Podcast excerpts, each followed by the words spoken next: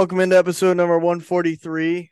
Uh, 142 is is actually up as well. Thanks once again to this 1420 Sports Bar podcast. Definitely go check them out on Twitter, YouTube, and, and all the the podcasting platforms. We had a quite a blast on there. I think that episode, yeah, almost ran two hours. So a ton of laughs and tons of, of just crazy debate as always. So check those guys out if you haven't already. You'll be a fan. I'll put it that way. But back here with our our normal lineup of myself and, and Joey House. Uh, quite a few days removed from the unfortunate Penn State loss to Michigan, but uh, how goes it, my friend? It goes well. I had a good day on Saturday. I turned sixteen dollars into three hundred and forty, and it's now back down to thirty-four dollars with a large amount of action there's always uh always a chance to climb back up. So that's that's true. If you're looking at the glass uh half full, you know, there there you go. I don't think the Penn State fan base is looking at this season as the glass half full with the expectations coming in. Um, obviously they dropped the game on, on Saturday 24 to 15. It really wasn't even that close. Uh, garbage time touchdown for Penn State, but uh, yeah, I mean, what what do you think?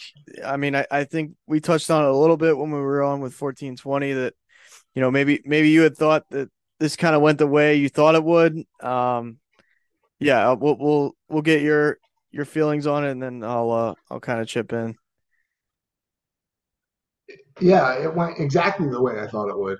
Um, based off of everything that I've seen this year from Penn State, they have trouble in the passing offense. They have trouble in offense, which is a little crazy when you think about it because they're in the top 20 in scoring. But I, I, I think it's a little bit of the case of Pittsburgh Steelers, smoke and mirrors and, and, and a magic deck because you look at this offense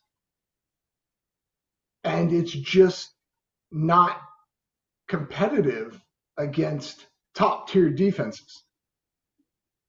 Exactly. And yeah. so, yeah, I, I, mean, I was rooting for them to win, and I ended up putting down about 20 or something like that on them to win out on the money line because I'm a homer. But I, I didn't r- really. I shouldn't say that. When I was watching the game in the first half, I thought they were. I thought they had a great shot. Like they were in, they played a, an inspired first half defensively. They played an inspired game defensively. I mean, they Michigan ended up rushing for 200 and some yards, I think. Um, at one point, they rushed Two, for yeah, 227 total. Yeah, 227. At one point, they rushed for a thousand thousand plays in a row. Yeah, uh, that's sure what it felt like. Yeah, 100. percent But I think that I mean you can look at it two different ways. You can look at it as like, oh well, Michigan just knew that they could overpower us, or we took away their pass and they were forced to run. I think I think they, in my opinion, they coached the game extremely well because they said stop us. Like they, they, they, especially in the second half, they said we're going to run the ball down your throat. What are you going to do about it? And Penn State had zero answers. You know what I mean? I mean, it's not like they came out and scored 45 points on, on Penn State defense, but uh, they just wore the Penn State defense down. I mean, they, I gotta, I gotta the breeze through the, the time of possession. Yeah, I mean, Michigan 33 minutes, Penn State 20, 26, but it sure as hell did not feel like that. Um, felt like Michigan had the ball pretty much the entire game, but I I look at it as because even in the passing game, I mean McCarthy was was seven for eight, so it's not like they completely shut him down. You know what I mean? I, I yeah, good point. I I understand exactly what you're saying, and I, I don't disagree with it. I I think Penn State's you know more of a of a, a strength of Penn State was the the ability to stop the run coming in, and it just I don't know the, these two games against like top tier competition, like you say, it's you know Michigan and Ohio State. I mean, the offense has gone quieter than a mouse. I mean, it, it's painful to watch when, I mean, our I don't. I don't know if it, the coaching staff was preparing him properly. Probably not. I don't have confidence in the coaching staff, but it's like eh, he looks like a he looks like Carson Wentz after the car after the injury. Like like deer in headlights. He's he's trying to go every which direction with the ball, but then at sometimes he just hones in on one guy. It's just it's when you watch Michigan do whatever they want, you know, in the trenches offensively, and then you see Penn State almost like, okay, we got to play up with these big boys. We can't. We're not at the level that they are, and it, it, this is always the case. It seems like we're not. We're just scratching this, like we're we're we're licking the jar, but we're not actually that good. Like we're we're good, but we're not great, and it's there were chances though, and and there's teams that aren't great that beat teams that are great all the time. That's why I don't necessarily give the coaching staff uh you know a pass when they have less talent because there there's been times that you know a, a worse Michigan team has beat a better Ohio State team or vice versa or or you know all over the country different conferences you've seen that I just I I really thought how bad this offense was playing once again, I was like, you know what, we're gonna have to force, uh, you know, a defensive uh, turnover, like a almost damn near a defensive touchdown, and it felt like the Ohio State game pretty much all over again to me. And I, I just expected at home. I mean, they didn't even have their head coach, and for them to just manhandle us like that, I, I know the score seems close, but that game, to me, it really wasn't that like it was close for most of it, but it felt like it, it was like a, watching an hourglass with the sand pouring down. That's what it felt like the entire game because it's like okay, we're running like we only have so much time, and like we have yet to execute on offense for the most part. Like I mean, it was just I don't know. It, it makes me as crazy as it sounds. I know Allar's only in his first year, but you know Michigan's had McCarthy in his sophomore or freshman year and and and looked better. You know, like I I just it makes me miss Sean Clifford a little bit. I'm not gonna lie to you. Like as crazy as that sounds, in some respects, um, like Allar against Allar against good competition, and I'm not putting it entirely on him because, like like you had said, the the receiving corps is. I I think this is the worst receiving corps I've almost ever have seen at Penn State, or at least in, in recent memory.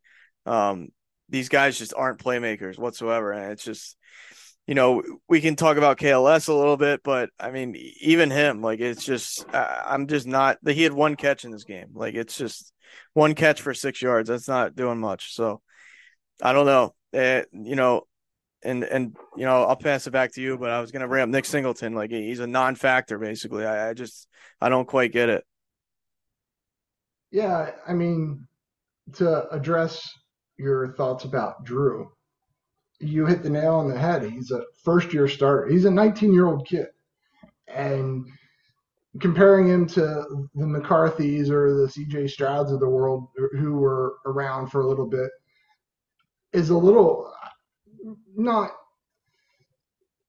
not ridiculous, but a little unfair because they just have better like I think that if Drew had Michigan's offensive line, he'd be fine. That's fair. Yeah, that's fair to um, say. And it's funny because you had said it, it makes you miss Clifford a little bit. When I was writing for Victory Bell Rings last year, I had brought that up at, during the off season. I'm like, what if what if Allar isn't as good as everybody thinks? I mean, what if he's he's got growing pains and things like that? I mean, and that's exactly what it is. I, I think he'll be a fine quarterback uh, uh and probably play in the NFL, but he just needs help around him. And when you've got, I mean, half of the dynamic duo looked decent, but he only had 12 carries. Yeah. I, I, I, don't know. I mean, I, from the the perspective of like thinking Allar will be fine. I, I do think he he will be. I I still think the sky is the limit with him and with it, it's just like in that particular game. Obviously, like I don't know if I would have taken Sean Clifford as a sophomore. Well, basically, I think he played a little bit as a freshman, right? Not... Uh, yeah, he, he got some mop up time. Yeah, so I mean, you know, similar like they they eased him in similar similarly, if I can say that, similarly to uh to Allar, you know, last year getting in in a good amount of games last year. Like I don't know if I'm I would make the direct comparison like would I take Sean Clifford as a sophomore against Michigan and Ohio State first like at the same exact time in their career path. Like I that's hard to say. But like I just it's always an excuse with this with this with this team though. I, I just this was like everybody's saying this is the year. This is like now to me next year is like massively important. Like like next year is a make or break year in my opinion. Like it has to be, you know, cuz like if you lose to Michigan or Michigan and Ohio State next year, like people will pay James Franklin to to get out of town. Like I, I'm convinced of it. Now, if we make the playoffs, not if we make, uh, probably yeah, probably not. But I, I mean, and that's the whole thing. I, I agree with your assessment that next year is a make or break season, but for a little bit different purpose. Um, for one thing, we don't play Michigan next year. We we only play Ohio State um, because of the influx of new teams. But, but that that creates challenges too, though. Let me let's absolutely like different challenges. um, exactly. But the the thing is, next year, if they don't make the playoffs next year, I think Franklin's gone. What if uh, what if they make the playoffs and get absolutely just uh, blown off the like it's fifty six to fourteen? Let's just say. Then that will have just proven that they didn't deserve to make the playoffs. Because don't I mean, you don't you think that would put Franklin on the hot seat, like extreme hot seat, though? Because if they if they lose to Ohio State and they're not competitive, let's say, and they get killed in the playoffs, like I, I just don't think that's good enough. Well, it wouldn't be good enough if it happened year in and year out, but with this being the, the expansion of the playoffs, again, I mean, I'm not. I'm not the, the devout Franklin defender that I appear to be. Uh, I had always said that I've I thought that he was a, a great recruiter and a at best average coach. Um, some of his game time decisions bear me bear out that fact. Um, Hundred percent. It was, but it was it was good to see. Like he he had learned from the Ohio State game. I mean, because he punted the first time when he was contemplating going for fourth and one or two on his like 45 yard line, but he did the right thing. I mean, you punt the ball and, and you, you let your defense put you in a position to win the game. And I, I'm just as frustrated as anybody else. But when I really think about it, if I'm looking at Penn State as a whole, and from when I started watching in 1980 until now, since we've joined the Big Ten, we haven't been nationally relevant consistently since the since our fourth probably our fourth year in the in the league. We had the 94 team that won undefeated and should have won the national championship, or at least shared it. And 96 was a, was a good year, and that 99 team. So I'll I'll give it to the turn of the century, but we haven't been consistently nationally relevant since then. We'll have we'll put together a 10 1 season or 11 1 season, go all the way up into like close to the top of the polls, and but have that one loss it pro- prohibits us from going into the playoffs or whatever. And, and now that changes with, with 12 teams. So I, he, he, they have to make the playoffs next year. I think if they make the playoffs and they get blown out, that buys him one more year. And if it happens again, then then well, I think that- I, I so we were we talk we talk back and forth off air obviously and like I expected you to come in here with a a briefcase of evidence of why like Franklin should be here the next for his entire contract. Like that's I thought that's where you were coming from. So I I respect where you're at. Like I'm not I'm not trying to tell you you're wrong. I, I think you have a lot of valid points. I mean, the buyout is one big like I, I really do believe if this buyout wasn't so big, I think he there's a good chance that he's gone. Like I really I I, I agree with that. Um whether it's justified what- or not, I think it, the fan base has spoken so loudly that like I, I think after this and we'll get into this and and you know I definitely value you know your opinion on on the firing of Yurcich and like I said we'll get into that but I think that move was not orchestrated by the fans but I think the university felt like maybe Franklin but I think even higher than that felt like something had to be done when they came came out so I mean they were flat soda against Ohio State and Michigan offensively. Like they were like lukewarm water, like whatever reference you want to make, they were just just god awful. I mean, it, it's just and it sucks. I mean, trust me, is I don't want to be sitting here, you know, berating this team and and just you know telling telling our audience how much I'm I'm displeased year in and year out. Like I I'd love to be one of these teams that is a national power or even like you know it's a wet dream to to run the Big Ten, but it's like I- just I think the Yurcich fire was almost needed. Like I, I just think like I always tell I always say like doing the same thing expecting a different result is insanity. And it's like I that's my thing though. This this will be the sixth offensive coordinator in ten years of James Franklin. It's like he is kind of the common denominator at this point. And I, I really think like if Manny Diaz steps away, I am very fearful where this team is gonna go. Like I am I, I think they could fall like not like a rock, but I think you take a great defensive coordinator away, they lose two or three more games. I really, I, I just, and I'm looking at this schedule that they'll play next year. Like Illinois is a, like they play Bowling Green and Kent State to start the year. I mean, you, you chalk those up to wins like that.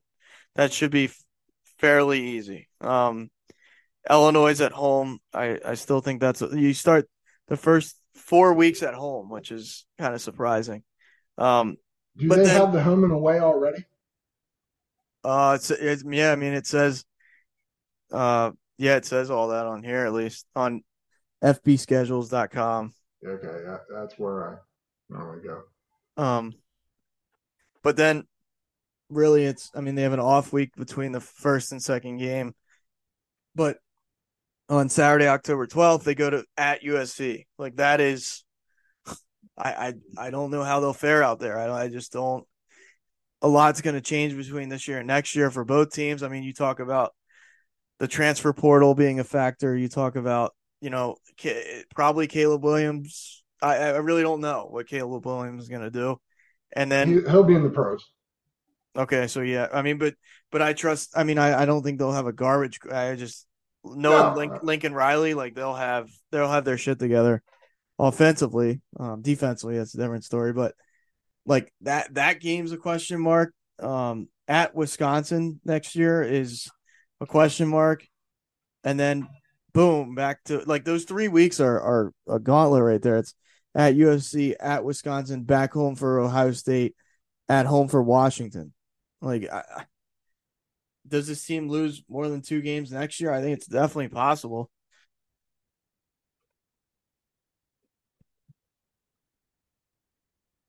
Oh, you, you missed us playing West, uh, West Virginia. Oh, maybe uh We open at West Virginia twenty. Uh, August 31st. maybe I'm looking at the wrong. Hold on. Let me see this.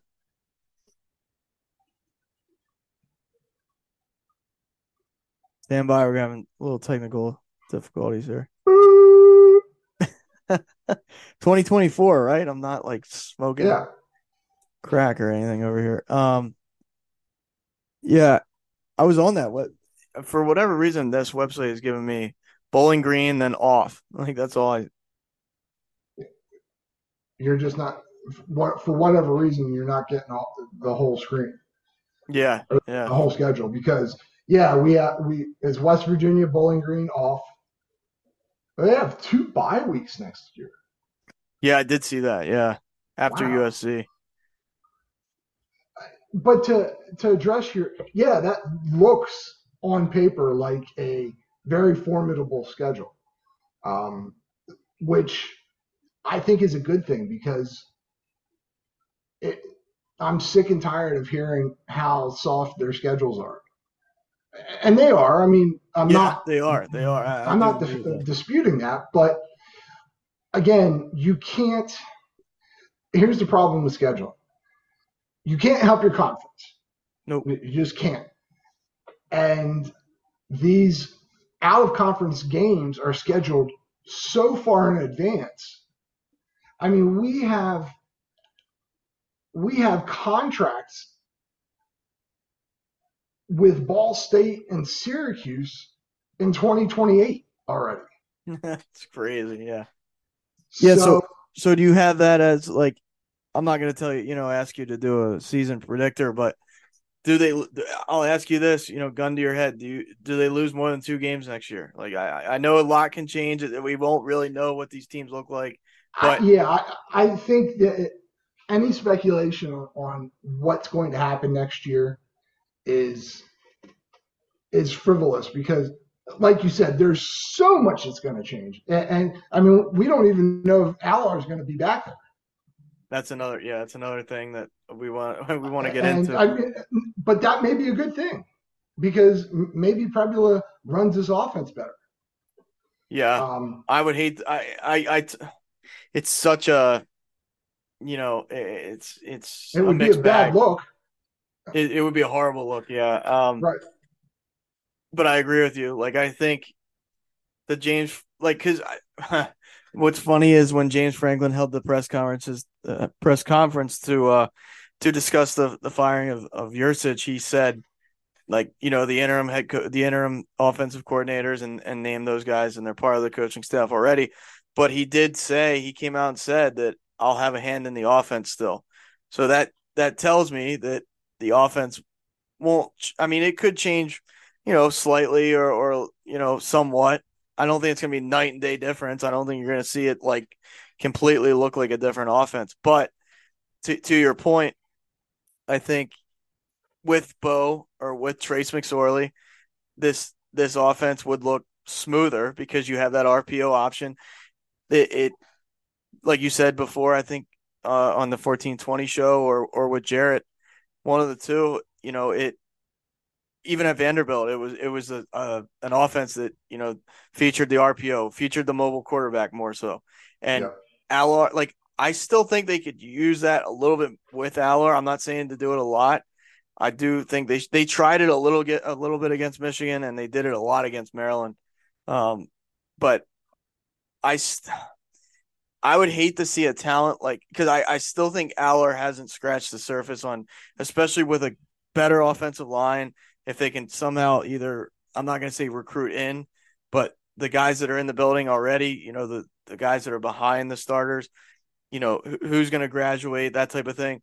Those guys fill in. Those guys look a little bit better. The receiving corps, the, this receiving corps is anemic, in my opinion, and it's just like I don't want to see Allar walk out of the door with potential on you know on the board. Like I I, I just it, it we Trace McSorley like if you look at all the Penn State quarterbacks, like there hasn't been an elite Penn State quarterback really. I mean, Kerry Collins, you can make Kerry Collins was Yeah, but- in, in college and, and he had a long and a, I mean he wasn't elite when he got to the NFL, but he did take the Giants to the Super Bowl. which is hard to do. But no, but well, no, uh, no, but, yeah, but, but but you know what I mean. Like Kerry was a, Kerry. I, I believe that Kerry was an elite quarterback, and I mean this is way before your time. But Todd Blackledge in college was an elite quarterback.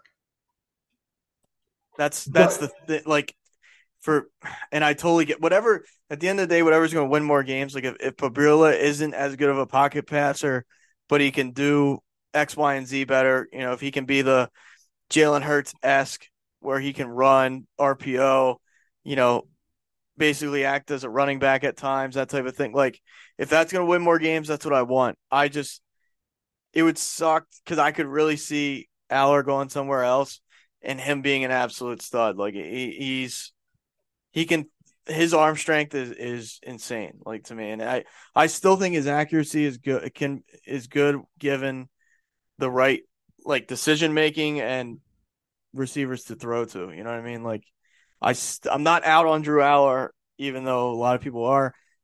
I, I just think this coaching staff has somewhat ruined him, and I think his confidence in these big games is not there. It is not present. I, I agree with that. I mean, and I think that if he got into the right system, he would be all world because yeah, his talent is undeniable. But it, it's not just the the wide receivers being poor, which they are. I mean, you made a very succinct statement. This is definitely the best, the worst wide receiving corps I've ever seen at Penn State. Um, I, they, I've seen receivers that weren't going to play in the NFL, but probably could have. These guys wouldn't be able to play in the Canadian League. and it's it's rare that you get a, a slam dunk like that from Joey. I mean, if, if Joey's dunking on you like that, that's that says something. And what's frustrating is I was uh, watching a MAC game last night, and Akron, whose head coach is our former offensive coordinator, has a wide receiver that is an ex Penn Stater, Daniel George. And I just think about this and I'm just like, he would be amazing for this offense. And, well, when we when we get back from the break, let's let's touch on that more. Let's let's have our uh our roundtable discussion about Mike Yurcich. Uh, where do they go from here?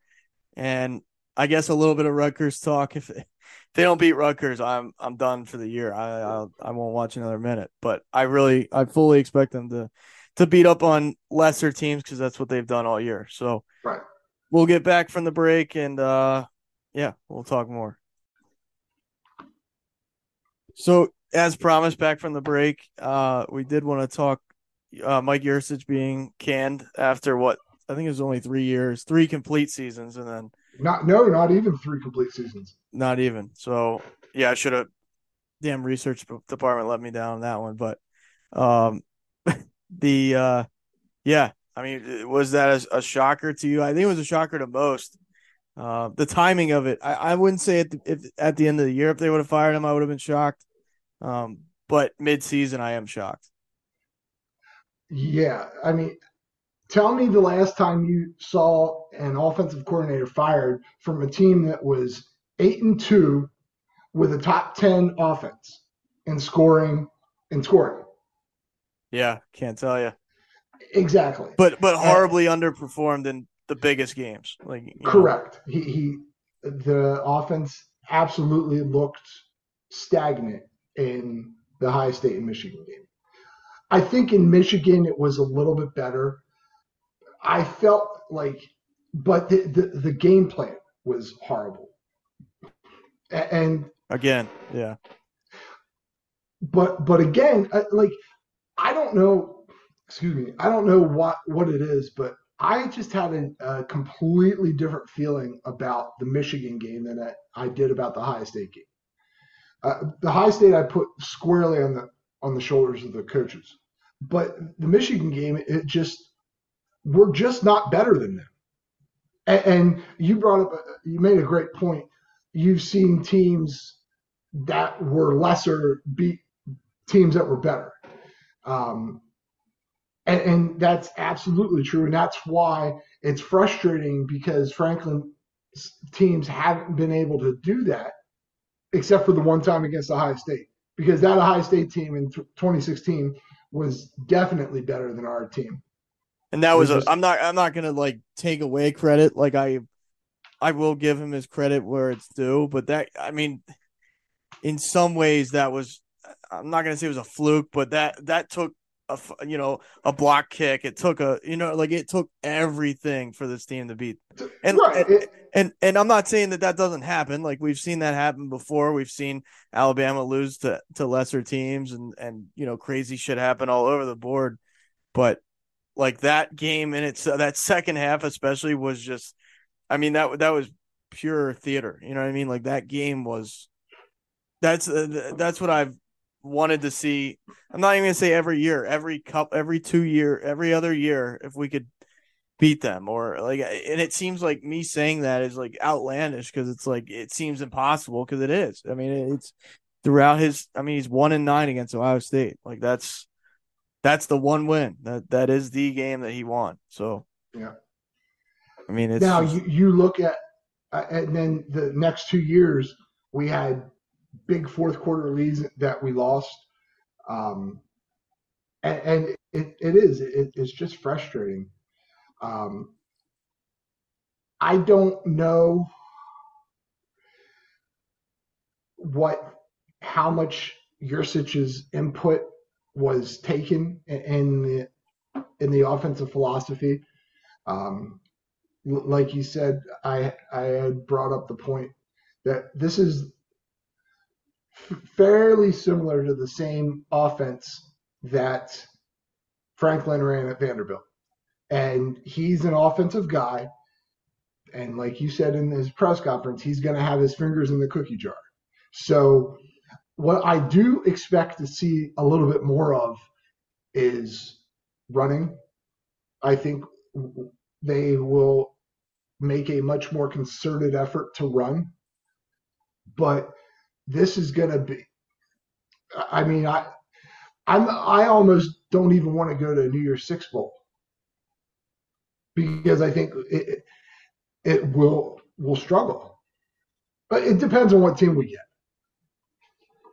Right.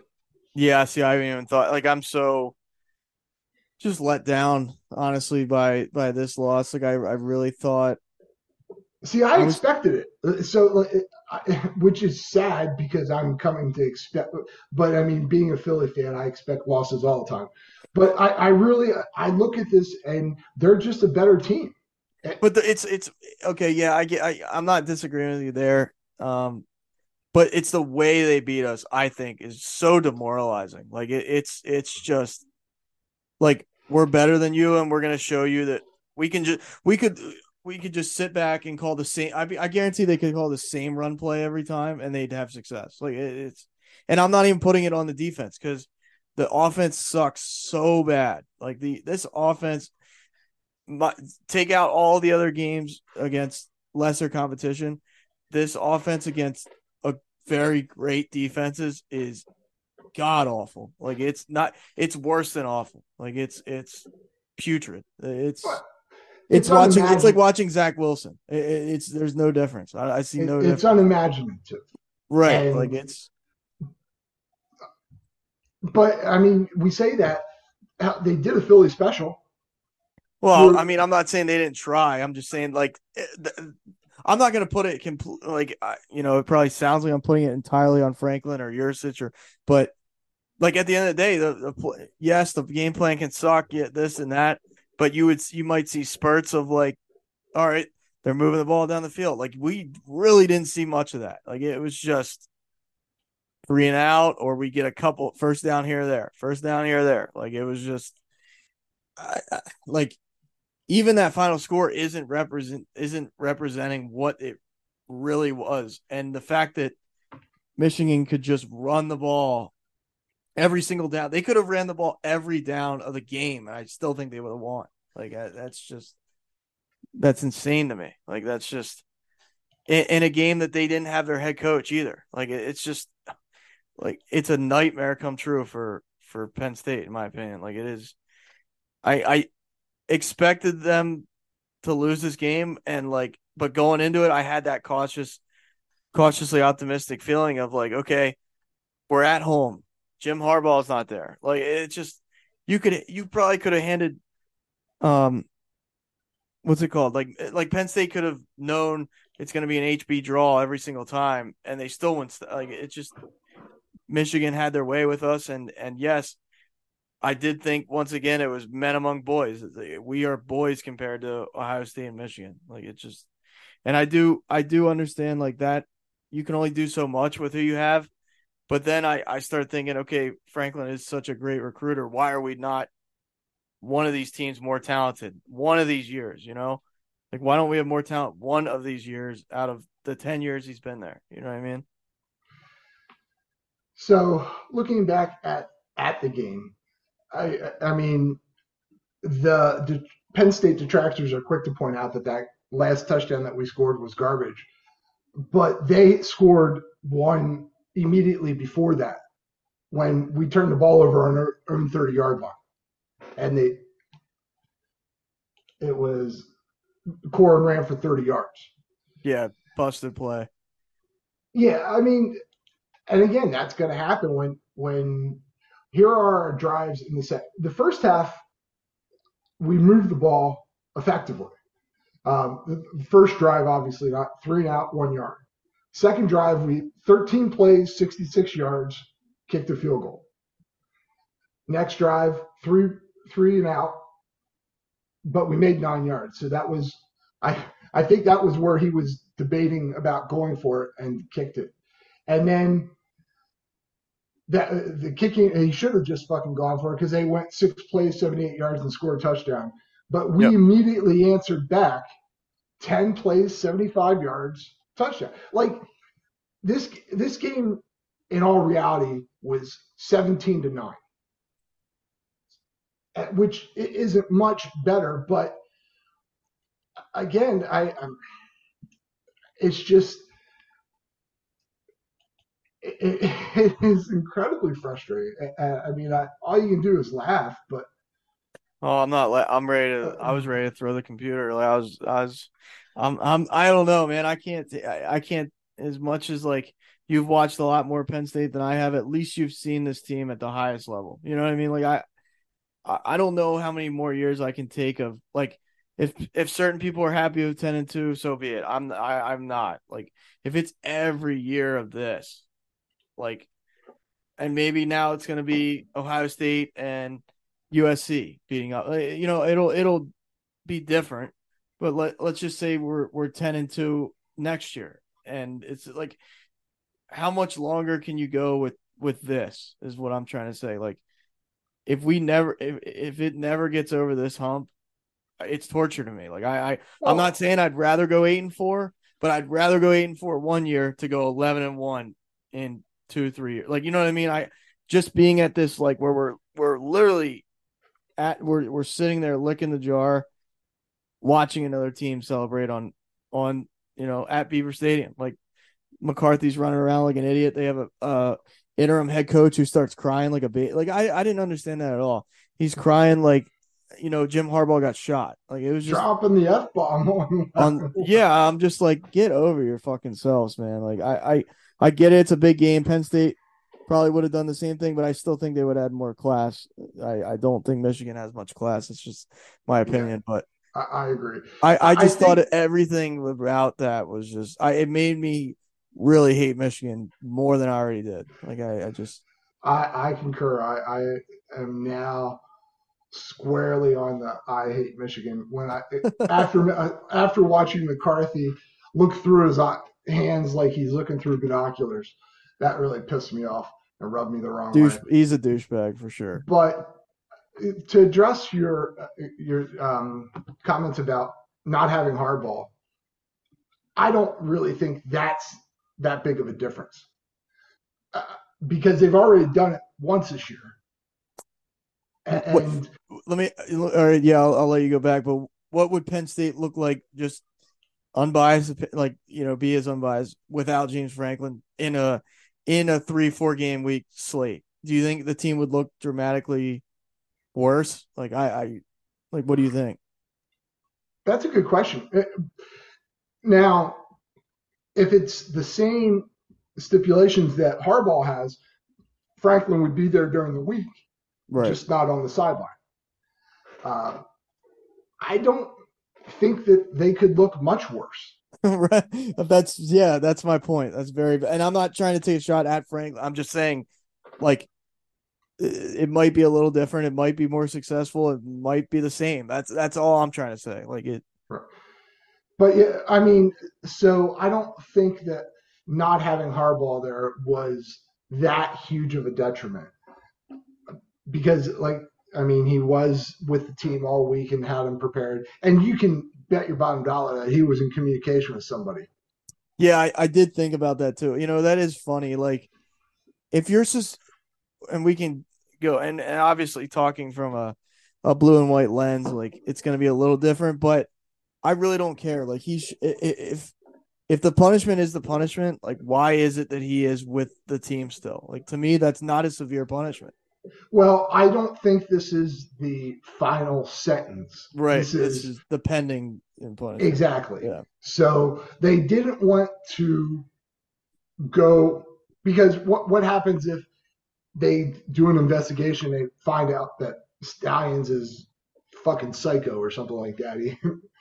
Right. and so if if he's absolved of his of the charges, now you've suspended a you've su- completely suspended an innocent man. Well, I mean, there's no way in hell Harbaugh's innocent, but he's guilty of something. But so this is just to placate people, uh, um, and until they work through the whole process. What will be interesting is how quickly this will take place, and will it affect their postseason eligibility this season? Right.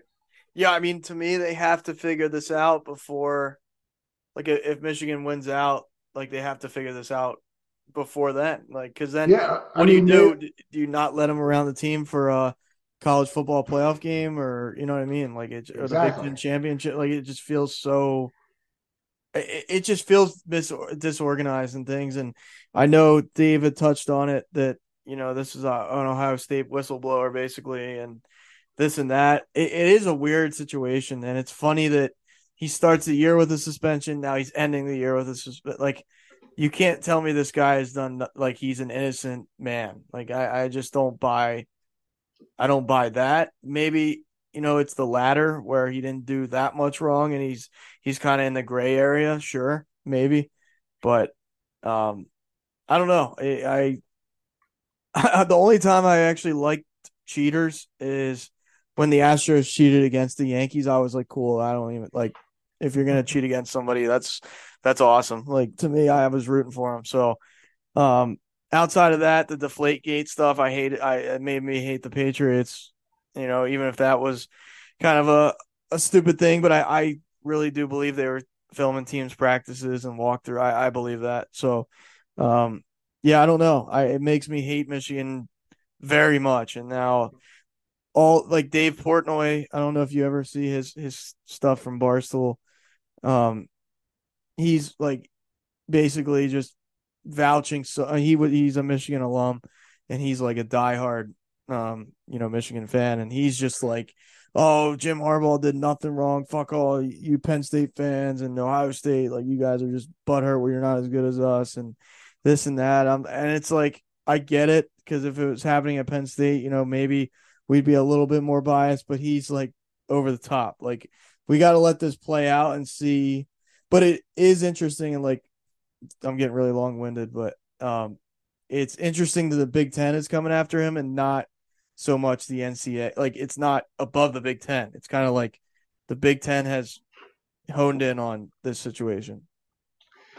I think they're trying to do that to mitigate the potential damage later on. Um, kind of like admitting you're at fault and then getting a lesser sentence. Um, but you you brought up the point before that this is uh, the Michigan situations reminds you of the USC situation. I think that's a fantastic reference. Um, and I think that what's going to happen is that Harbaugh does exactly what Carroll did and goes to the NFL. I don't know where, uh, but there's Vegas, already maybe. gonna be- Uh, right. But what I'm wondering about, and this is completely off pen, off the topic, is who goes down to Texas A&M? yeah, that is interesting. I mean, they the buyout they they went through was. I mean, if Ex- it's not over for James. I mean, there is that chance. uh, if Penn State loses these next two games, maybe they'll buy him out. Uh, if they lose to Rutgers, I mean, I think Franklin would resign. Oh, I don't think he would. I don't. I think he's too prideful for that. But yeah. Um, but I I will also go on record as saying that not in the case of you, but there was a large section of the Penn State community that was never a Franklin supporter, no matter what happened.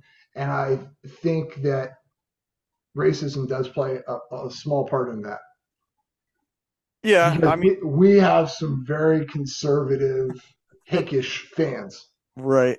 No, I I could see that. I mean, being a, a realist, like I could definitely, and I I at the end of the day, this is how I look at it. Like I, I like Franklin as a person. I think he's a he's a good ambassador for the university. I think he's good for the the young men that are coming through the door. Like I don't think he's steering them. I'm not gonna say he's like uh corrupting these people or anything. Like I, I think he has the right intention.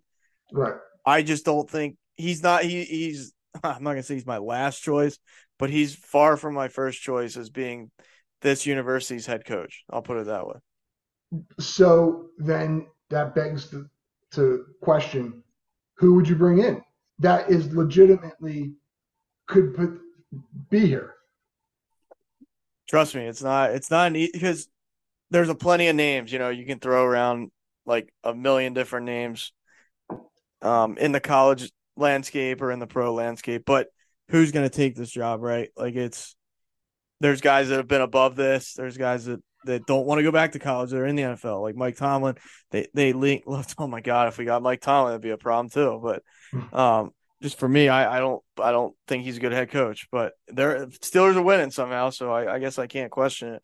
Um, but I, I can't remember. See, like this makes me look uh, quite dumb. But uh, the coach that was at oh Fickell, right? Luke Fickell. I know that's not really a, a like gonna happen, right? Because what he's at was Wisconsin. Wisconsin. Yeah. yeah. Um, like I'm not on this Matt Rhule. Uh, fuck Matt Rhule. Like, you know, I just don't. I don't think he would be that much better. Is what I'm saying. Right. Uh, so I, I'm not on this like let's bring in Matt Rhule or you know steer him away from Nebraska. I, I'm I, I want somebody better than Matt Rhule. Like in my opinion, I don't think he's a bad coach, but I I want a guy like I hated Urban Meyer years ago. I still do.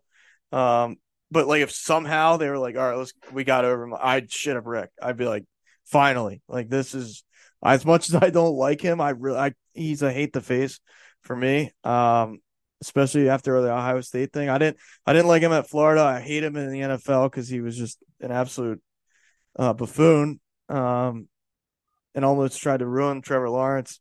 But like, if he was Penn State's head coach, I would be over the moon as far as expectations, as far as like, all right, we're we're a threat now. Like we are a legitimate threat with Urban Meyer at the helm. I know that's probably not a ch- not a chance in hell, but he is on the the ESPN. Uh, you know, he's just doing commentary basically. So I think he's on Fox Sports though. or Fox. Yeah, yeah, yeah. You're right. You're right. Fox, but I don't think it's that far fetched because that he was he had been rumored to be to come to Penn State before he went to Ohio State. There was a big, big time shot. They said that he was going to be there. Yes. So I don't necessarily think that it's that crazy of an idea.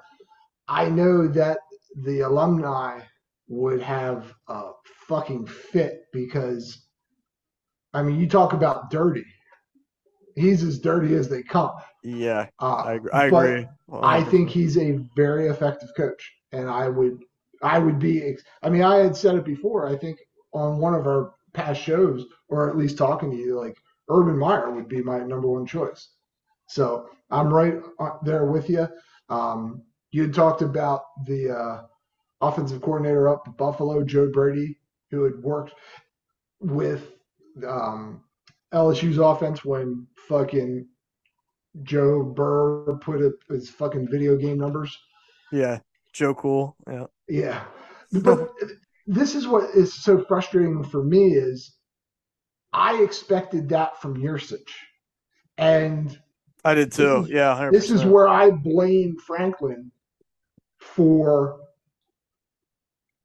interfering with what Yurcich wanted to do. Now, what I don't know is how much autonomy did he have when he was at Ohio State and Oklahoma and Texas? I mean, I know he was the quarterback's coach and he was the offensive coordinator, but how much did the head coach input? And it's not like the head coach diddling around is anything new. Joe Pa used to do it all the time.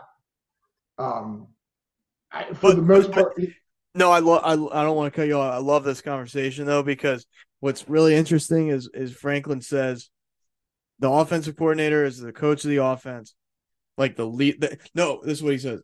Franklin says the offensive coordinator is the head coach of the offense.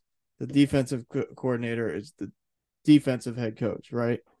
So that being said, I understand he's gonna still have his input. He's an offensive minded coach.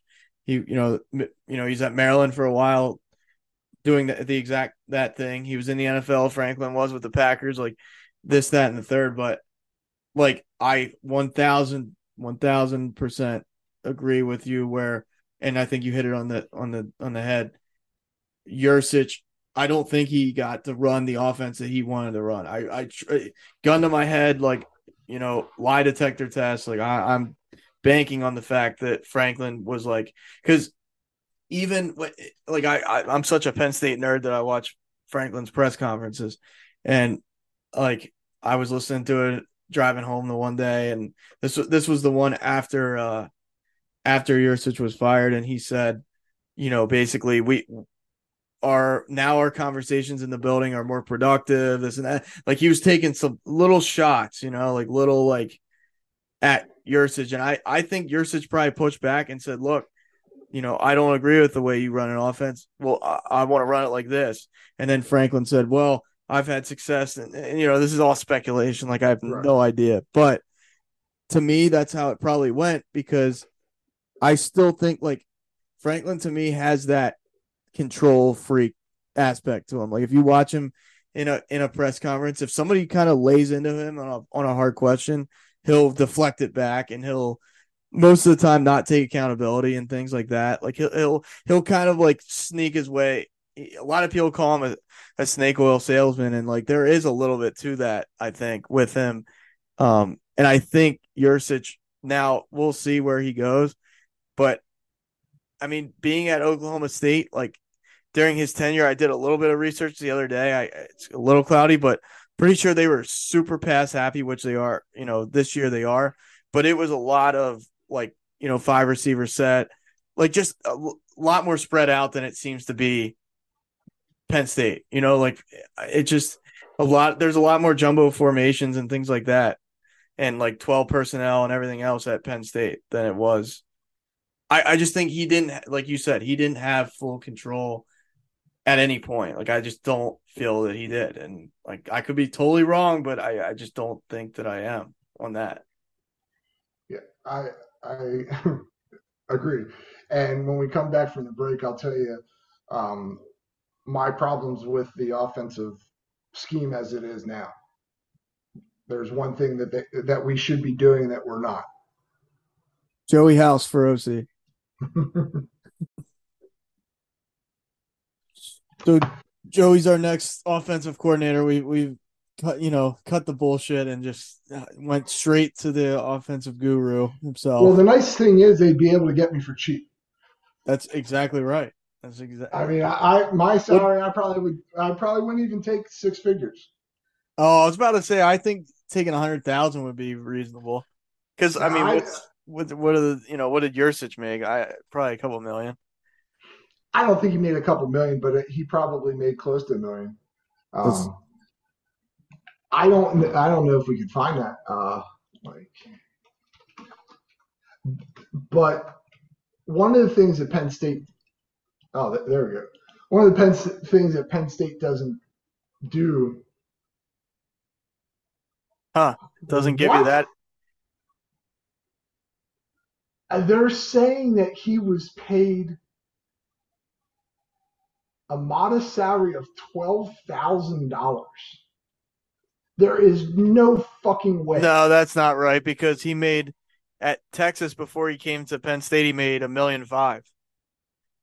We made a million, Okay. one point seven. that was when he started out as a graduate assistant at St. Francis in Fort Wayne, Indiana. okay. Yeah, that's what I mean. So, so um, he made one seven at at at uh at Texas. So to to say that he made a couple million at Penn, I, I don't think that's out of the rhyme of Te- Texas, they do things bigger in Texas. Everything's bigger, the bigger ass. Everything. I, but I, I don't. I think he might have made a million. Alexis, Texas. no, um, yeah, no, you're you're probably, but I mean, like I said, a hun- Joey taking a hundred thousand that that's chump change. The Absolutely. That just think of all the money you could spend then on the NIL. But exactly, you're such a such a, a kind fellow to take a pay cut like that. That's absolutely, I, I, I mean, I believe blue and white. Um, I'm very frustrated that they don't get, or they don't do this very often. They don't get Singleton and Kaytron on the field at the same time. Uh, yeah, they do when they do that fucking stupid full house backfield or whatever. But I like that play though. No, I, I don't I don't dislike that play, but I want to see them split backs. yeah, I agree. I I mean I grew up with the days of Curt Warner and John L. John Williams, Blair Thomas and DJ Dozier were in the same backfield. Uh, Steve John, Steve Smith, and know, there was a there was another big fullback, and then and then but my favorite tandem was Curtis Enis and Aaron Harris in the the mid '90s edition, and we just don't we don't do that, and, and I think that would be. But I'm also I am not a fan of the shotgun every snap. I I thank you, thank you for not. Um, I thought I was, and the whole like Clifford did it. I think even Trace did it right. Like he Yep. operated, and it's it's this clap of the hands. Like Uh, it's just so cringy to me when it's play in and play out, play in and play out, play in and play out. Like there is no under center for this team. Like I, I it's like why? Like why look why look the same every single you know what I mean? Well, okay, so the philosophy behind that it, it's pretty simple. It allows the quarterback a a better view of the whole field in theory. Um, but like you said, uh, it doesn't look like that's that Allar is using that. He has locked in on his receivers. I, I, the deer in the headlights. That's a, a great analogy because I think that's exactly what it is. I mean, he's a 19 year old kid with a average at best offensive line and a wide receiver corps that would have trouble in fucking high school. I love it. Um, yeah, no, I, I, I feel So like I, mean, if you, if you get if you gave him Marvin Harrison, uh, Maserati Marv, oh, I didn't Ah. think, uh, I didn't think Gus Johnson was making an appearance tonight. shout, shout out to good old just Gus Johnson. Fucking Um, scumbag that guy has turned into, huh? Like it, it's, yeah, like I I- love, I used to love that guy. so And did that- I. and- And who? Wait, who, who did he call the game? This who called the game this past week? It wasn't. uh It was, wasn't it? Yeah, it was. Yeah, was yeah, because he was like the Michigan Wolver. Like it was just like he. I swear to God, he either puts money down on Michigan and Ohio State every week, or he really doesn't like Penn State. Like you can't tell me. Like, like I know in the past he's he's when uh when Penn State beat I think it was Wisconsin that first week of a couple of years ago, and uh Jaquan Brisker picked that pass off, uh and he's like, "Oh Brisker!" Like he's yelling and stuff, and uh and I he went a- off last year at, when we rallied Purdue. against Purdue. yeah, I mean, you would have thought that Penn State won the national championship the way he was. See, but but I still think like call me. I, I agree. I think he loves Michigan and Ohio State though. Like I I I there's something to it where because they'll make like an average play and he'll get like, oh look at this team, they're so good, and then Yeah. Penn State has to literally win the game for him to be like losing his mind. Like Yes, I, I, especially. Ohio State though. I mean, he is a homer for can't tell me otherwise. But the thing is, I do really like him, and it sucks, but it's Do you know we had more first downs in Michigan? that's hard to believe. We had 17 versus their 15. That And to I'm, me, like I'm looking at these stats and everybody's just focusing in on our our negative our, our horrible offense, which is not very good. But we held a team that is that was averaging over 410 yards a game to 287. but but doesn't that speak more of our, how bad our offense was? Because look how look how we've controlled them in a vacuum, basically their offense. And then on the flip side, we can't we can't do enough. Like like you said, it's that it's that Eagles. It was that Eagles team that would give up 15 points a game, but then can't fucking score enough to win. So it's like that's Yeah, what it feels exactly. like. That's what it feels like. But you have to remember, Michigan has the same same caliber of defense. I we know. I'm weren't, just go- we weren't going up against some schlub. I no, mean, but it, it was the same. It was Ohio State and Michigan. It was the same. and, and Ohio State's got a top five defense. No, I know. It's just like it felt no better to me. Like I, I, I know you said it. Would you feel better about this. Like I really don't feel any better though. It just felt I- like I feel- anemic. This is what I feel like. I feel that we're almost there, and I mean, you're, you're right. We've almost been there now for years. feels like fucking my lifetime. But no, no, But I get it. we're, we're missing we're missing a huge playmaker. I I think, a la Marvin Jr. or Maserati Martin, as you, as you, or like a KJ Hamler. yeah. KJ Hamler would be lethal on this He team. would be yeah. He would. Oh my God, Drew would probably fucking have a climb, have an orgasm. if KJ came back. I think uh, Mike Yurcich would have because it might have Yeah. saved his job. But I, it, Wow. it, it might have. So this is something that we talked about off air, and it actually it, it needs to be discussed. Since Yurcich recruited or, or was the primary recruiter of Drew Allar, does Allar leave now after the season?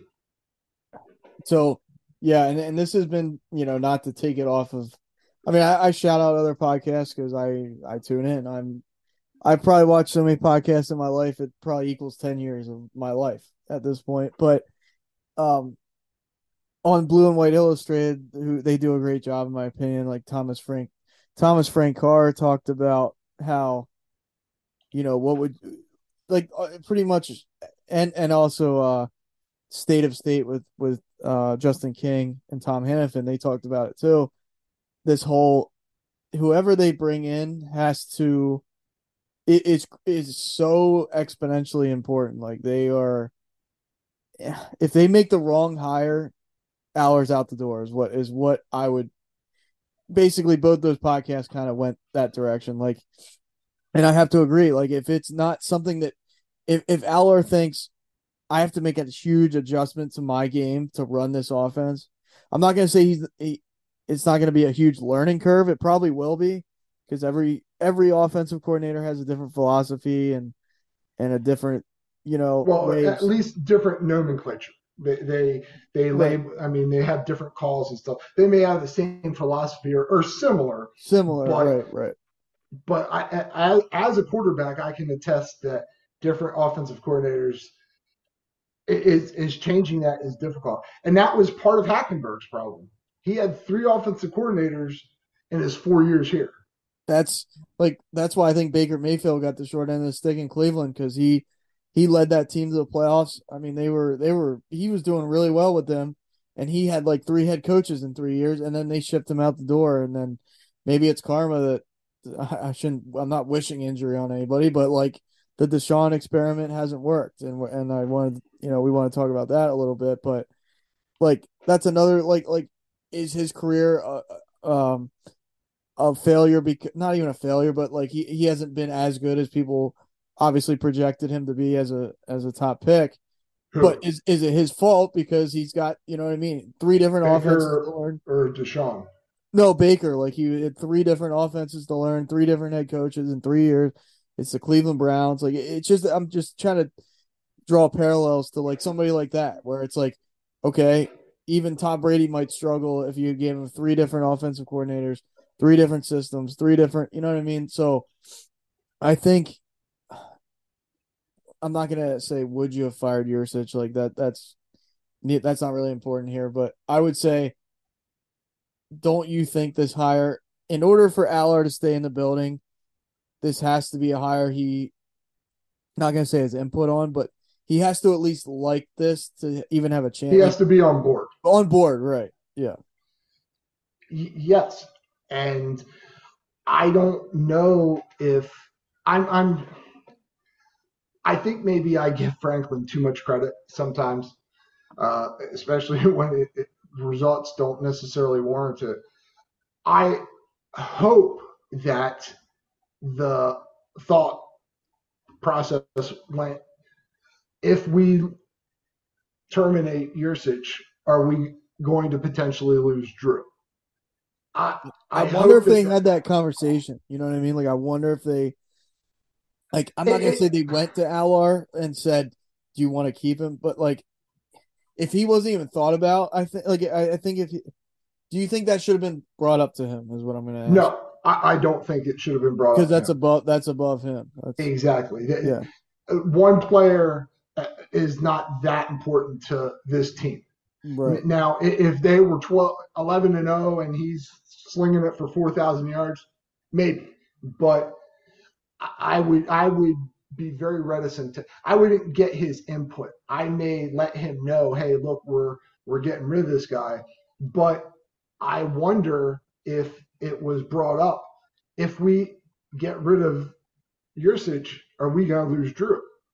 I and I and I also wonder, like, maybe not going well, even going into this game, like if we come out flat against, if we don't do much offensively like they did, if they don't, like you know, get up to expectations as far as against Michigan, it like before the game, before kickoff, was that a thought in James Franklin's head, or was that a thought in Pat Kraft's head?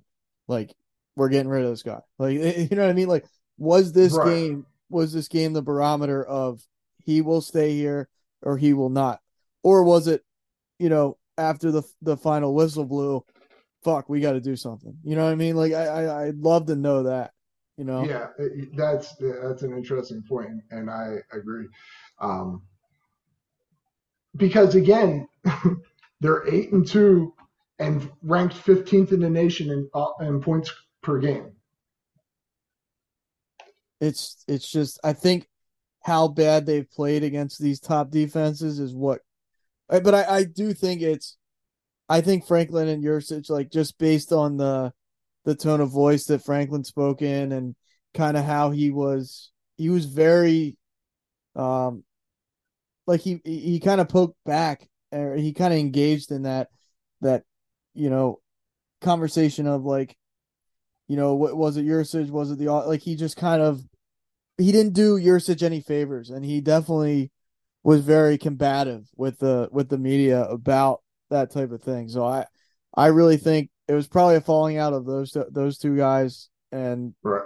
I I think Franklin is like I'm sure behind closed doors, like I'm not gonna say he's difficult to deal with, but I I think Franklin is kind of a I'm I'm the fucking head coach at the end of the day, and I'm sure ninety five percent of them are like that.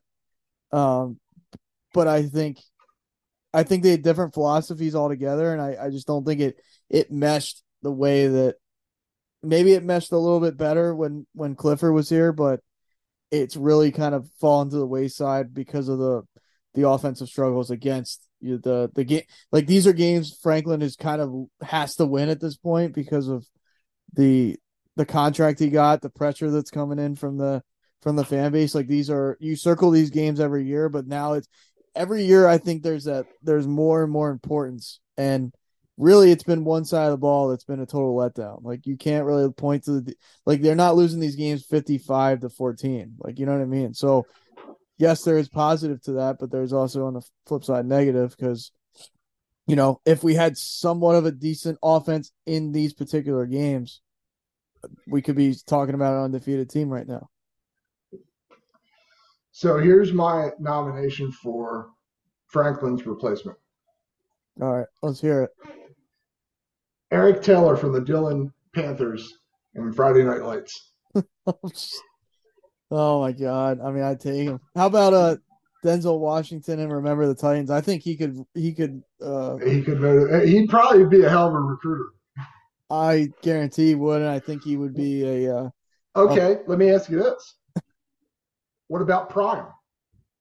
I would love that. At this point, I, I I said that to my dad, and I don't I don't even think I got a text back. But um, I I, I would. I mean, he's so like he's the polar opposite of. I'm not gonna say what they stand for, but like, my God, can you imagine?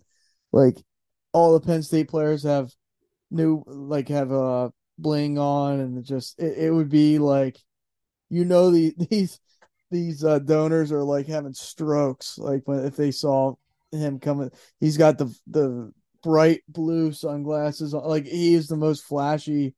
Love him or hate him, he is as flashy as they come. And like Penn State's very buttoned up. You know what I mean? So it's and they're very conservative. Yes. So like I don't think that I mean never say never, but like that would be oh my god, I can't I can't actually imagine I would I wouldn't mind seeing it, especially for like a couple three, four years, just to like holy shit, the the buzz that would be around this this university that's already there, but would be multi would just, you know, multiply. Yeah, it would definitely be increased exponentially. Um, I'm not certain how good of a coach he is yet. He is a fantastic promoter. I mean, but coaching wise, I, I don't know. Now, and it's going to be difficult to to judge him this year, but you'll be able to see how how how good of a program builder he is if he stays there for four or five years because they I mean Colorado was at rock bottom. So and to address some of your other uh, Penn State nominees, I am 100% in your camp with about Matt Rhule. Um, I was very, very hopeful that they weren't going to offer it to him back in 13 or 14, whenever he, they brought Franklin in.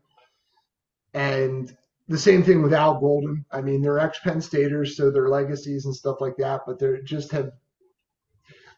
I think in order for Penn State to become that elite tier program that Franklin is striving for, when you move away from him, you've got to get somebody that is nationally recognizable, not somebody that the Penn State faithful want. Right, right. Because if, if I mean, if, if if it were up to half the alumni, they'd probably have Jay Paterno as the head coach. Yeah, yeah, hundred percent. And from what I've heard, he was a god awful coach, quarterback coach, and, and things like that.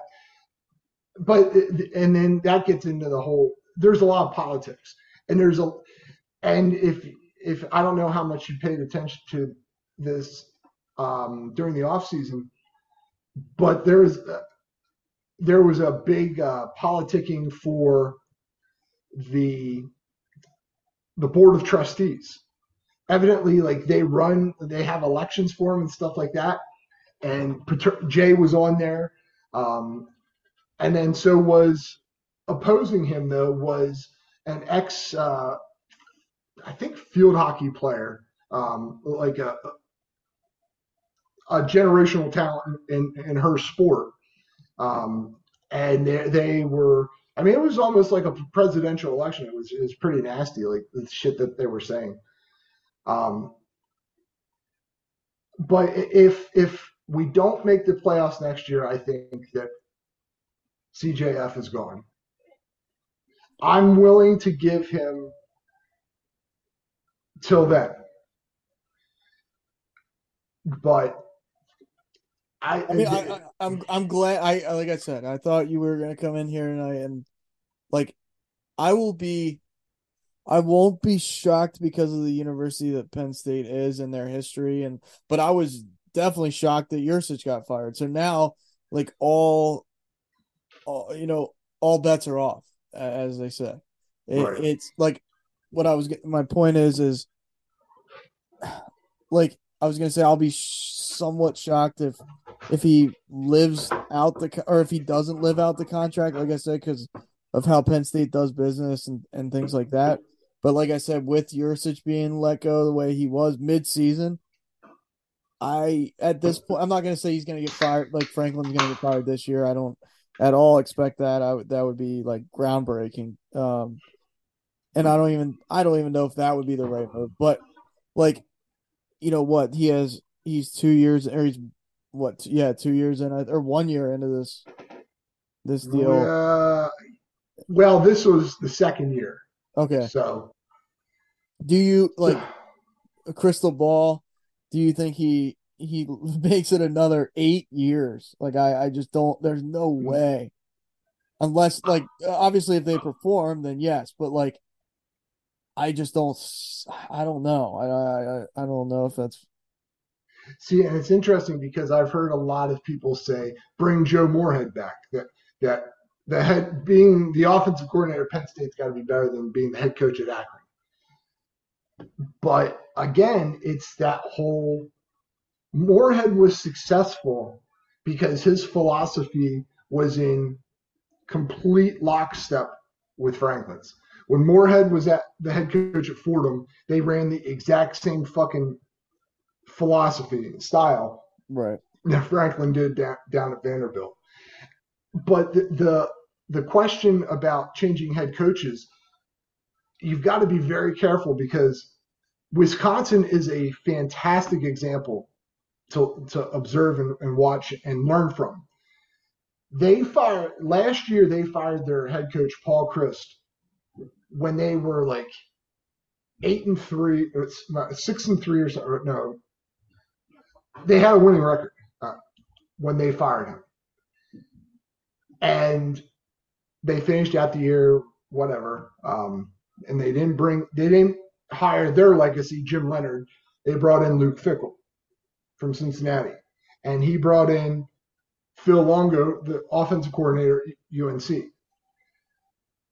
This, and I, I will admit that I drank the Kool Aid 100%. I thought that this was going to be, I thought Wisconsin was going to challenge for the national championship. And, and instead they are a ripe five and five. Oh yeah, and have lost last week to Northwestern. Not great by two touchdowns. not not spectacular. No, um, they lost to Northwestern by the same score that they lost to Ohio State, twenty-four to ten. But my, my point is they had a very conservative style offense and they wanted to open it up more. I mean, Fickell was an offensive minded uh, coach, which is bizarre because he played defensive line. Um, yeah, that is, that is and, bizarre. And he doesn't look big, nearly big enough to play defensive line, does he? No, but he did. No. He played at Ohio State different time, but yeah. No, I, I definitely yeah, it doesn't make and none of that makes you know what I mean? Like none of that adds right. up, but but there they had a, an all American running back and they, they had these they had three four star quarterbacks transfer in and it, just this wealth of talent it takes and they're finding out that, that it takes more than a year, season to learn a radically different philosophy.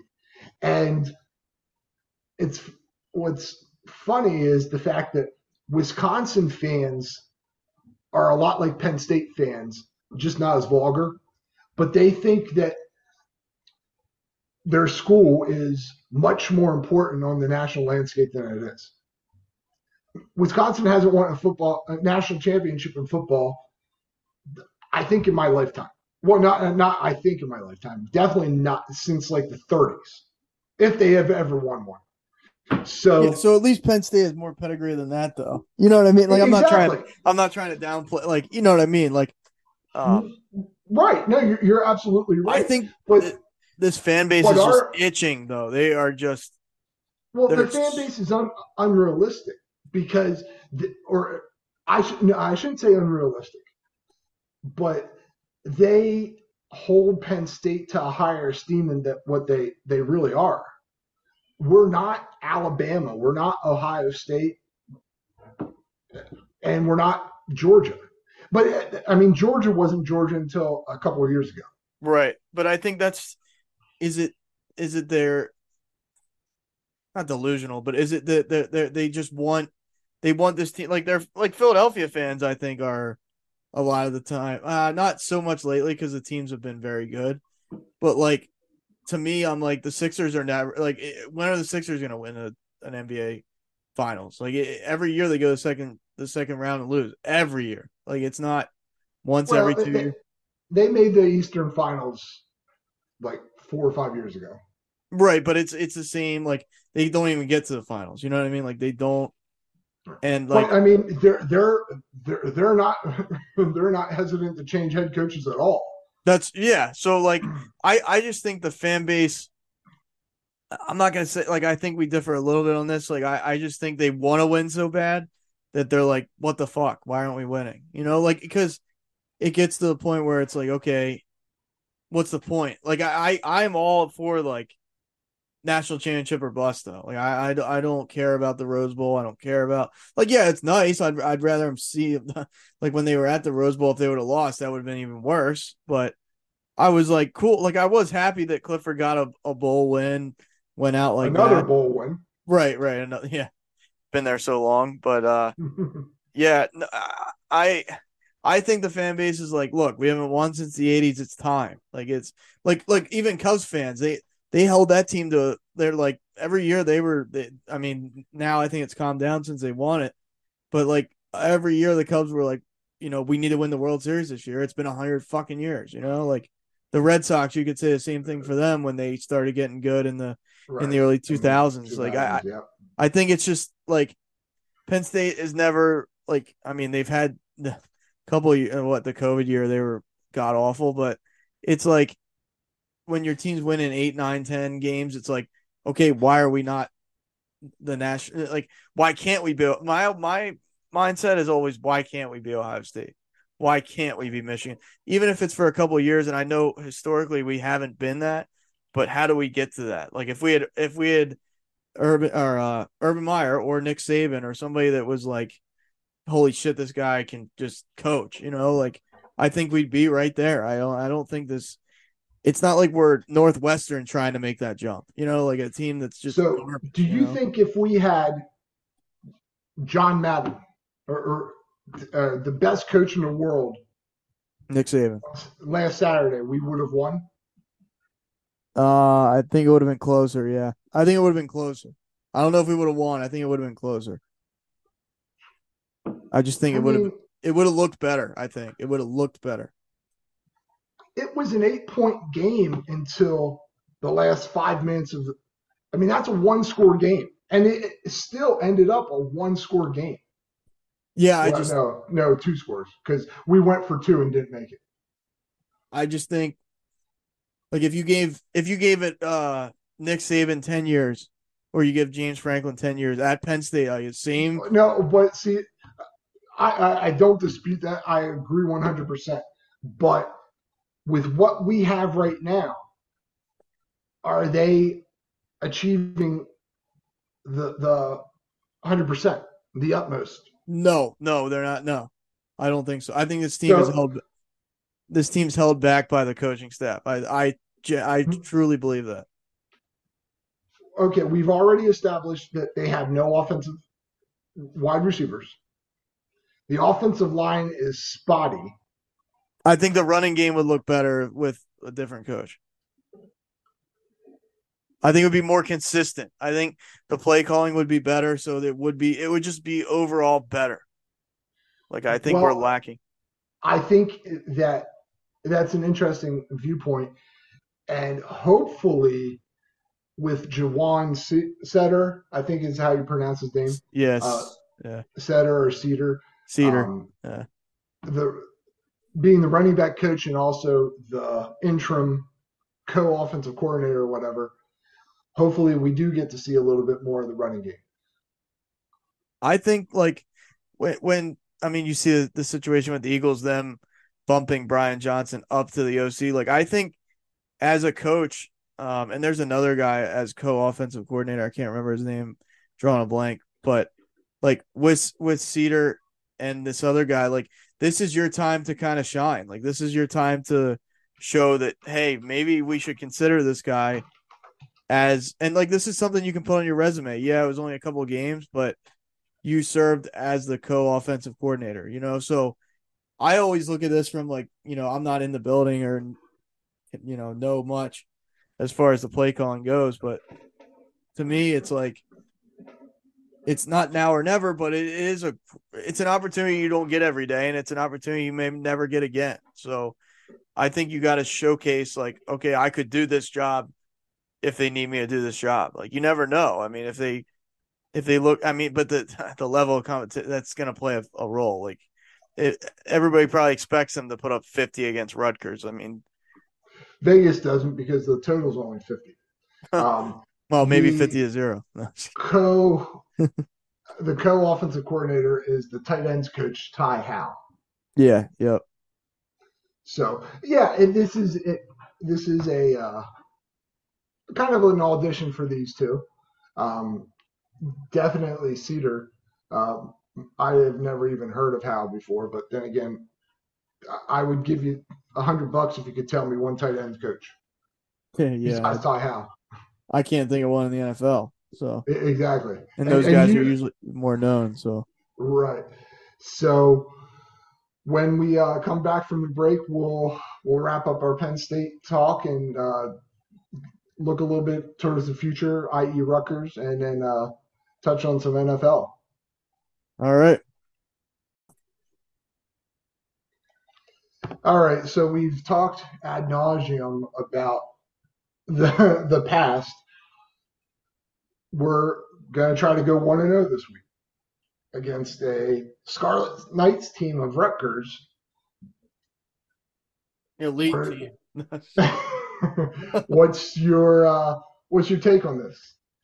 I mean, yeah, we talked a little off air on, you know, they're they're they're actually a respectable defense, um, without a doubt. I, I maybe I was a little bit too bullish on Greg Schiano coming. Like I I like Greg Schiano. I'm not gonna say he's like would he be a replacement for James Franklin? I don't know, but um, yeah, that's a great question. Would he? Uh, would I don't know. I'd roll. I'd roll the dice with with Greg Schiano. Um, I mean, he's a defensive guy, so yeah, I at know. At least he. You, you need a good.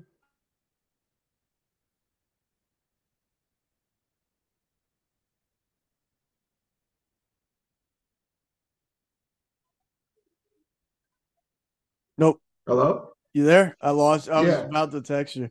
Uh, yeah, that was crazy. I thought, well, whenever that you froze, so I thought that our, my internet went out. If my internet goes out, you won't be able to text me because I have a text now number. But oh uh, shit, shit. Well, we're good now. yeah. so live, uh, live interruption there. I it, now it said my internet connection was stable. I th- I think something flickered for a second there, but gotcha. think I think so, we're good as far as I know. So you would take Schiano. Uh, uh, let's go. Let's go through the list of coaches that you would or you wouldn't take. See, I don't um, I don't know the college landscape is nearly as good as like I'm plugged in 24/7 365 to Penn State, but like outside of that, like but we'll we'll we'll try it anyway. We'll, okay. Well, would you elevate any Penn State coaches to head coach? Uh, I would consider Manny Diaz. I really would. Even though. I, I get he struggled at my I think Miami is a shit show though. I, I don't because they've been a shit show after him. You know, like I, I don't, I don't necessarily blame him for what for his, like I give him a pass. Miami. I give him a pass for for for Miami.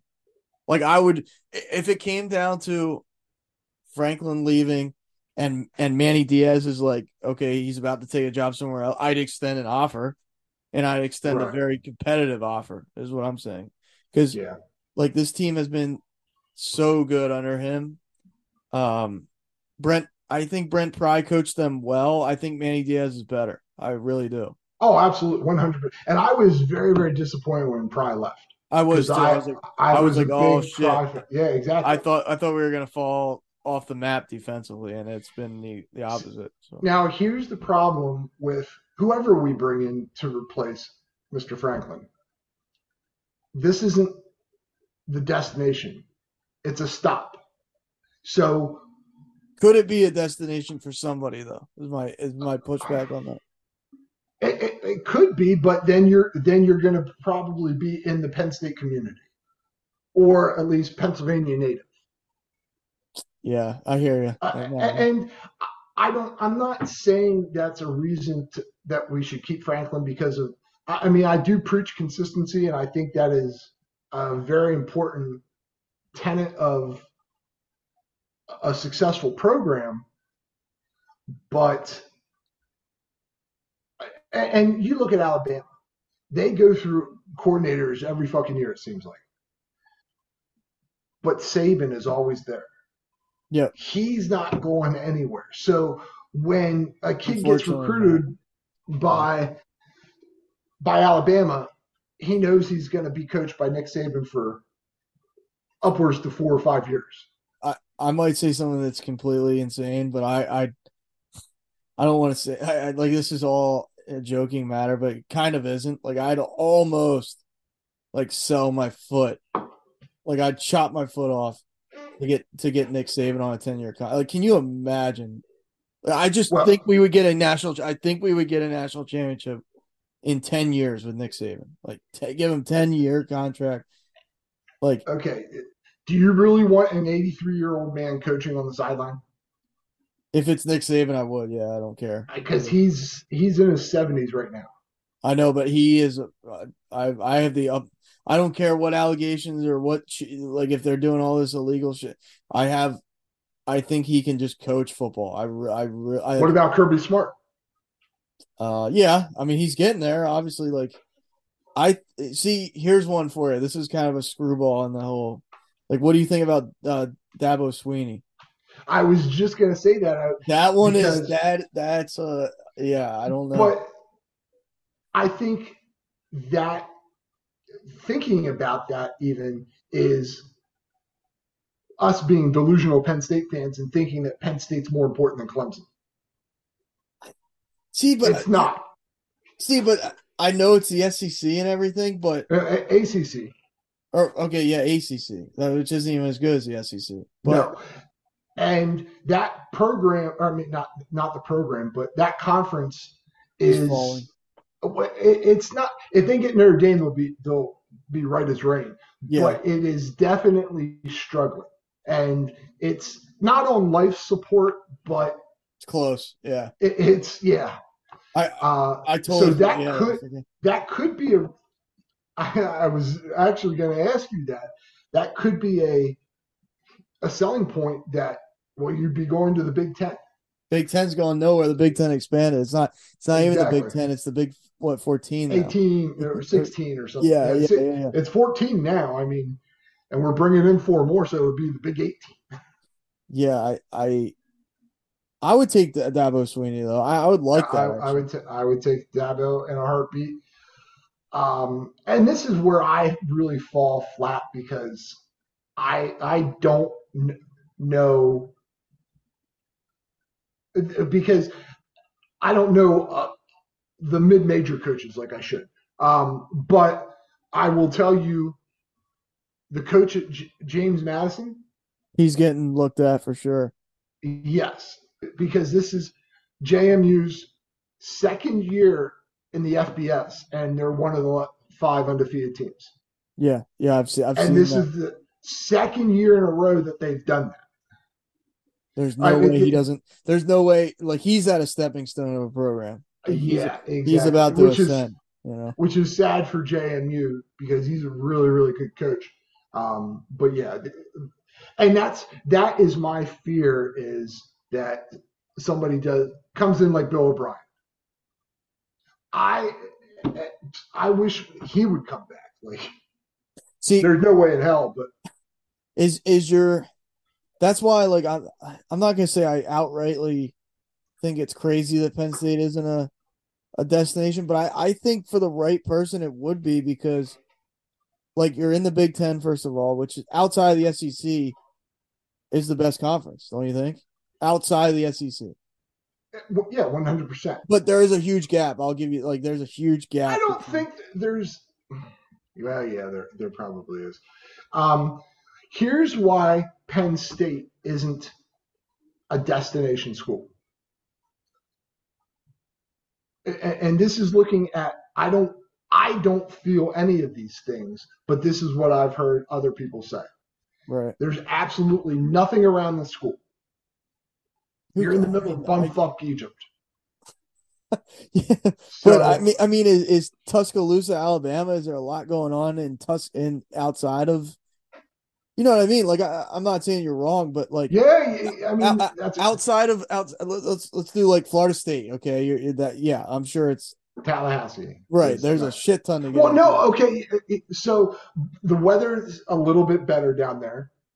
for it's not as cold. I mean, Alabama. Yeah, yeah. I mean, all the SEC schools. yeah, yeah, yeah. Um, so there, there's virtually nothing around there, and our alumni is very, very difficult to deal with because they are Closing the- it. Uh, yeah, they're closing it. Yeah, exactly. It's almost like a fucking Amish community. how how dare you? But they they uh, are very very conservative for one and they don't like change and they want everything to be back to the joe pa days and that's just not a realistic way to look towards the future we should honor and praise joe pa but not strive to go back to to get the same success that he's had, but you can't. It's almost you like you're can't trying to make him Yeah, alive yeah, again. yeah. I get. What, yeah, you you can't duplicate that. Yeah, it, it's No. Um, well, like I no, would one- no one's gonna be here for forty years. Like no one's gonna be here for thirty years. You know what I mean? I, I just. right. Um, But but but that's my thing. Like, why I I get you know the alumni. Like I'm not saying Penn State is the sexiest school out there. Like I I, I I'm not gonna sit here as a even as a biased fan. Like, you know, yes, it's in central Pennsylvania, which you know isn't a vacation spot. I'll put it that way. It's cold as hell in the winter, but there are colder schools. Don't get me like Michigan State is. you- Michigan. I mean, yeah, yeah. Ohio State. Well, I mean, yeah, but even- no, I'm I'm thinking like Michigan State because it's like on on the lakes. You go up there, you play a game there this this time of the year, and you, you're you know you got icicles hanging from your nose. Like that that that to me is, I wouldn't want to coach there. Don't get me wrong, Penn State is cold, but there's there's even more extreme. But but my thing is like, Penn State has such tradition. Like they say, the whiteout is one of the best you know college football experiences in the country. Like I think there are enough pluses that it would be a destination for for somebody. Like I'm not saying for everybody, but like, would you rather coach at Washington than Penn State? Like I I, I don't know. You know what I mean? Like is it like yes, there are the schools you circle like Ohio like Ryan Day would never go to Penn State after Ohio like like if he had the chance to go Penn State or Ohio State, he'd go to Ohio State every day of the week and twice on Sundays. But would like you take him?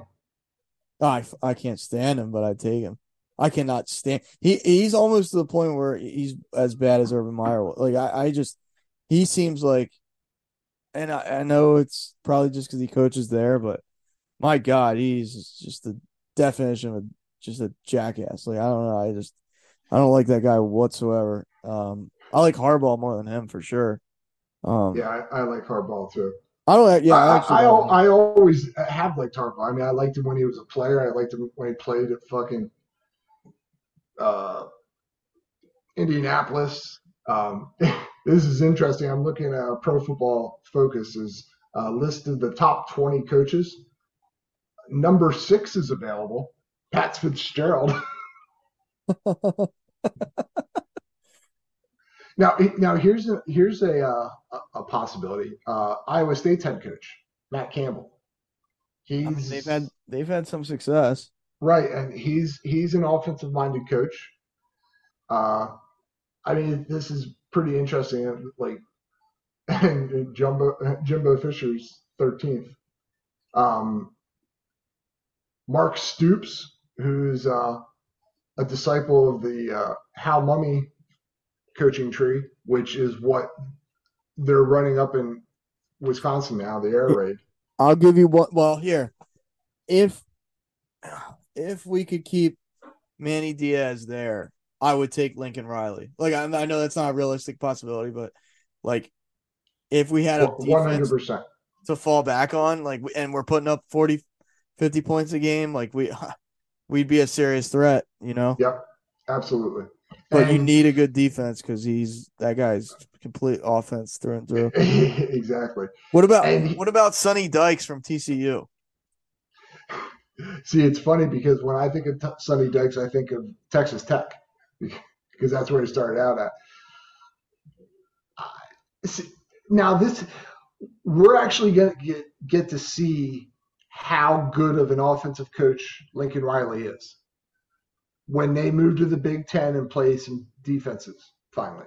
Yeah, yeah, hundred percent. Yeah, and it it'll also test Penn State's defense and Michigan's. De- you know what I mean? Like it'll be a it'll be on both sides of the ball. Ex- Exactly. Yeah, that, that's a, that's a good point.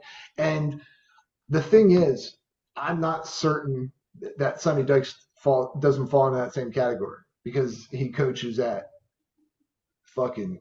I mean, look what I mean, they gave up 45 points to prime time, Yeah, which is not that. I mean, not. I get it. I I I I would rather see.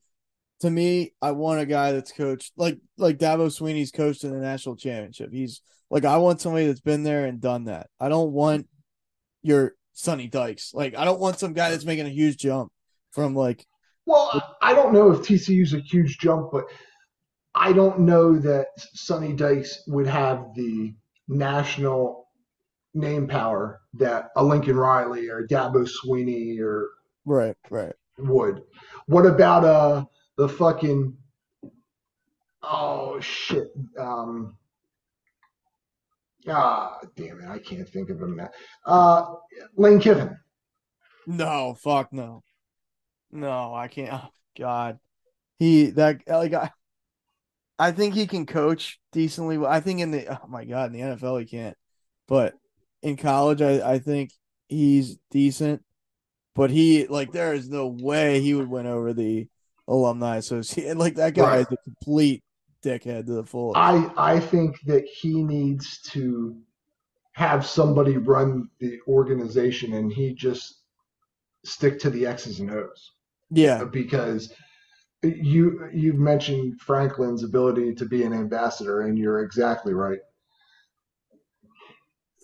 You know who I Oh God, this would be worse. Um, which is hard to believe, but it wouldn't no, it would be.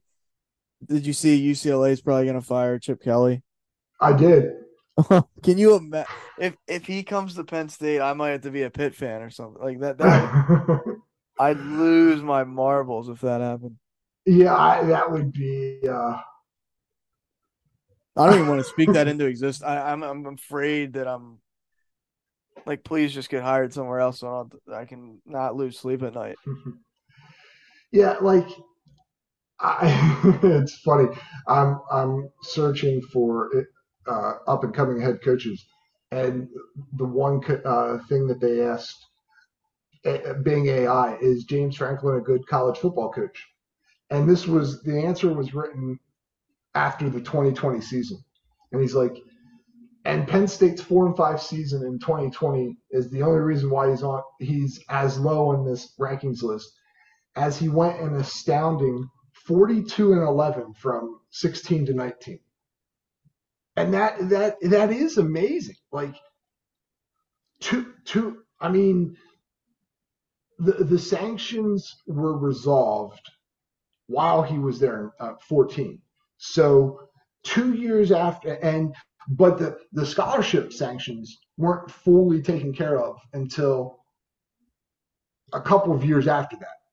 They lifted the bowl ban, but they kept the the scholarships slowly came back. And at some point, we have to stop using that as a excuse. Oh, I have, yeah. well, I know you have. Yeah, but, right. But I don't think that we're at that point yet because it we're, we're almost there. I think like after this year or maybe next year, then we will have had I mean a decade since the sanctions. Yeah, so that's that's wiped at that point. Right, Like- but like, I mean, Next year is is is everything like there there's Right. no bigger pressure that's been on this team. and I think that the biggest reason that I wasn't upset on Saturday was before the season started. I remember we had Jared on, and he said that ten and two would be a disappointment. And I I don't know if I said it, but I know I thought it. Ten and two is what I expected, and, and I'm I'm fine with that now. I, I winning double digit, having double digit wins and shit like that. That's all well and good, but I want to see progress towards the ultimate goal. Right. And I think 10 and 2, 11 and 2 is a good stepping, is a good foundation for us. But ne- next year is it. Next, and w- which sucks because we're probably going to lose man. That's and then we're I like I swear to you that's two or three games we like Well, like he But equate you don't know who we're going to get to replace him. yeah um, yeah I'm saying if it's not a home run slam dunk though I I real like that is huge that's huge to me Yeah, I, I mean, he's definitely worth every penny that he's made. Um, and then probably some. but yeah I mean I think we we we didn't get to touch on everything we wanted to but maybe we'll even do a show later in the week to to touch on those other things because we could talk some some MLB uh prognostications as well so yeah, where people go and where Aaron Nola is going to be pitching for next year. yeah LA And Dodgers. congratulations to the uh, Baltimore Orioles Rookie of the Year. Gunnar Henderson, yeah, stud. He hit 500 in the uh in the playoffs uh, ALDS, which is like insane for his first. Oh yeah, he's a he's a good player. They they'll probably never re-sign him, but um, yeah, he's, he's done after his rookie contract. maybe he'll go to the Phillies, and then I'll I'll be happy. You know, I'll be equally as happy. Oh, you'll be pissed off because they brought in outside talent again. Well, that's what they do now, so it's uh it is what it is. But we uh yeah, I mean if we're not if we're not covering Penn State to the fullest, I don't know I don't know who is. So um yeah, with that said, one once again just want to shout out the the podcast we interact with the most. The uh of course the fourteen twenty sports bar park sports bar podcast. Um thanks for having us on. Hope to do that on a on a more consistent basis if possible because it was a blast and and they run a, a, a tight ship over there. So always a good time and and uh, fan in the van, uh, Jim Plotner definitely want to catch up with him. Maybe we'll we'll try and collaborate with him over the weekend or or in the next couple weeks at the very least. And uh, yeah, two dudes with sports news. Uh, obviously the Basic Blues podcast with with Jared, Jarrett Gold. Um, the Philly Philly podcast or Philly Philly the podcast with Joe Castro, hoping to to catch up with him as well. Um, and there'll be plenty more. I'll I'll shout them out on Twitter, but yeah, I'll let Joey take us out, and and then we'll uh, we'll catch you hopefully later in the week.